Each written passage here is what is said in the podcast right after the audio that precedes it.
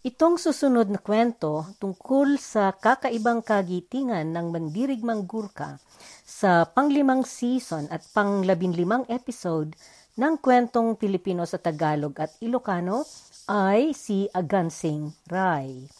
Noong ikalawang digmaang pangsandaigdigan, kinasisindakan noon ang pwersa ng Imperyong Hapon. Bantog sila sa pagiging mabalasik at nakakakilabot ang kanilang kalupitan. Subalit, sa kabila ng kanilang karahasan at katapangan, kinasisindakan ng mga Hapon ang mga mandirigmang Gurkha. Sa publikasyon ng pahayagang London Gazette noong ikatlo ng Oktubre 1944, nailahad ang pagpapagawad ng Krus ni Victoria o Victoria Cross VC sa sundalong si Agansing Rai. Kasama sa artikulo ang salaysay ng kaganapan na naging dahilan kung bakit siya pinarangalan. Ito ang nakalahad. Ikinalulugod ng hari na patibayin ang kanyang pagsang-ayon sa parangal na krus ni Victoria na maibigay kay bilang anim tatlong dalawang isang siyam rifleman o tagabaril na si Agansing Rai ng ikalimang riple ng Gurkha na nanilbihan sa Hare, Pwersang Unahan o 5th Royal Gurkha Rifles Frontier Force ng militar ng India. Linagdaan noong ikalima ng Oktubre 1944, opisina ng digmaan o War Office. Ito ang salaysay tungkol sa pangyayari. Sa mga huling araw ng Hunyo 1944-1944, ang ika-labimpitong dibisyon ng militar ng India o 17th Indian Division ay kasalukuyan pa noong nakikipaglaban sa Bishanpur ng timog kanlurang bahagi ng siyudad na Imphal. Ang siyudad ng Imphal ay siyang pangunahing siyudad ng estadong Manipur na bahagi ng India ang mahalagang daanan para sa mga supply at iba-iba pang mga kakailanganin ay parang landasin lamang na naipit sa mga bundok na kinalikawan niya papuntang Silchar na distrito ng estado ng Assam ng India. Matindi pa rin ang bakbakan sa mga kabundukang ito. Naipabalikat ngayon sa mga mandirigmang nasa grupo ng panglimang Gurkha o Fifth Gurkhas ang paghadlang at pampahinto sa mga masigasig na panlulusob ng mga Hapon sa lugar ng Imphal. Kapag mapagwawagi ang agawin ng mga kaaway ang Imphal, magiging madali na lamang na makalusot ang mga ito papuntang India. Hawak noon ng mga Gurkha ang daang Bishanpur Silchar na siyang lugar na naganap na malaking digmaan. Noong ika-24 at 25 ng Hunyo 1944 sa Burma, pagkalipas ng mabangis na labanan na bihag ng mga kaaway na Hapon na noon ay may malalaking pwersa ang dalawang posisyon na tinawag na water piquet at mortar bluff. Natutunghayan ng water piquet ang mortar bluff na humigit kumulang sa dalawang daang yarda lamang ang kalayo mula doon. Nagsusuportahan sa bawat isang dalawang posisyong ito kaya kinailangang pareho silang mabawi. Sa kanlurang gilid ng posisyong ito ay masukal na kagubatan, subalit sa kabilang gilid nila ay patag na tuyot at pakyat papunta sa dalisdis. Ang huling walong daang yarda ay maliwanag na kitang-kita ito ng mga kaaway. Bago ng kanilang kinaroroon ng posisyon ay burol na harang kung kaya nag-iisa lamang ang kanilang maaring daanang entrada. Ang lugar ay lantad sa mata ng mga kaaway at labis na mapanganib para sa sinumang tatawid doon papunta sa target nilang posisyon. Anumang galaw o panlulusob ay kitang-kita at sino mang aakyat sa walumpung yardang madulas na dalisdis ay mapag, mapapaglaro ang pagbabarilin lamang ng mga kaaway bago pa man ito makarating sa ibabaw. Sa lugar na ito naganap ang pangyayari na siyang naging dahilan na iginawad ang pinakamataas na parangal sa digmaan kay Agansing Rai. Pagkatapos ng unang paggamit ng sandatang artillery, lumusob ang kumpanya ni Rai gaya ng utos ng nakakataas sa kanila. Subalit, noong nakarating sila sa ibabaw ng burol na humigit kumulang sa 80 metro ang kalayo sa sadya nilang posisyon, sila ay naipit ng napakalakas at sunod-sunod na pamamaril at pagpapaputok ng mga kaaway. Nanggaling ang mga iyon sa posisyon sa mortar bluff na kinaalin sa bayan ng puntos 37 na milimetrong baril na galing sa kagubatan. Dahil dito, nagdusa ng matindi ang kumpanya ni Naray at marami sa mga sundalo ang namatay. Naisip ni Naik Agansing Ray na mas masama kung aantalain nila ang kanilang paglusob. Pinamunuan niya ngayon ang kanyang mga kasama sa sulok na pinagkublian nila at sila'y lumusob.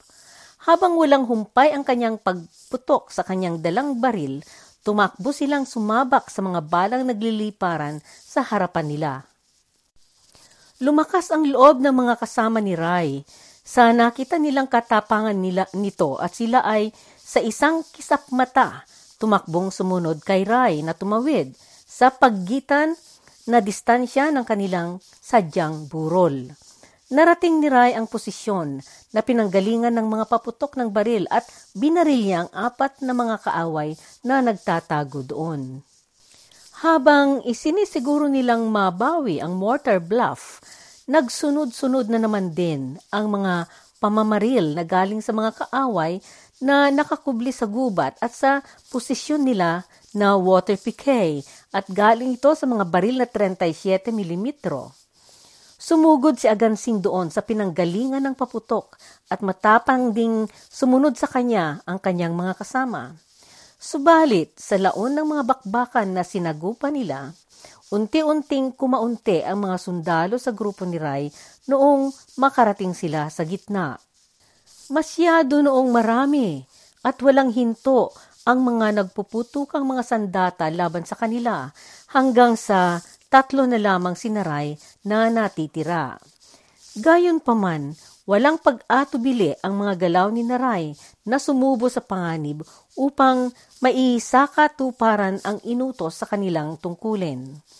Dumating sila sa unang barikada na pinagtaguan ng mga kaaway at pinatay ni Ray ang tatlo sa limang mga kaaway na naroon. Pinatay ng kanyang dalawang kasama ang dalawang natira. Pagkatapos, bumalik sila sa mortar bluff. Tamang-tama din noon ang paghahanda ng platoon na magsagawa ng pinal na panlusob nila sa posisyon ng mga kaaway sa water piquet.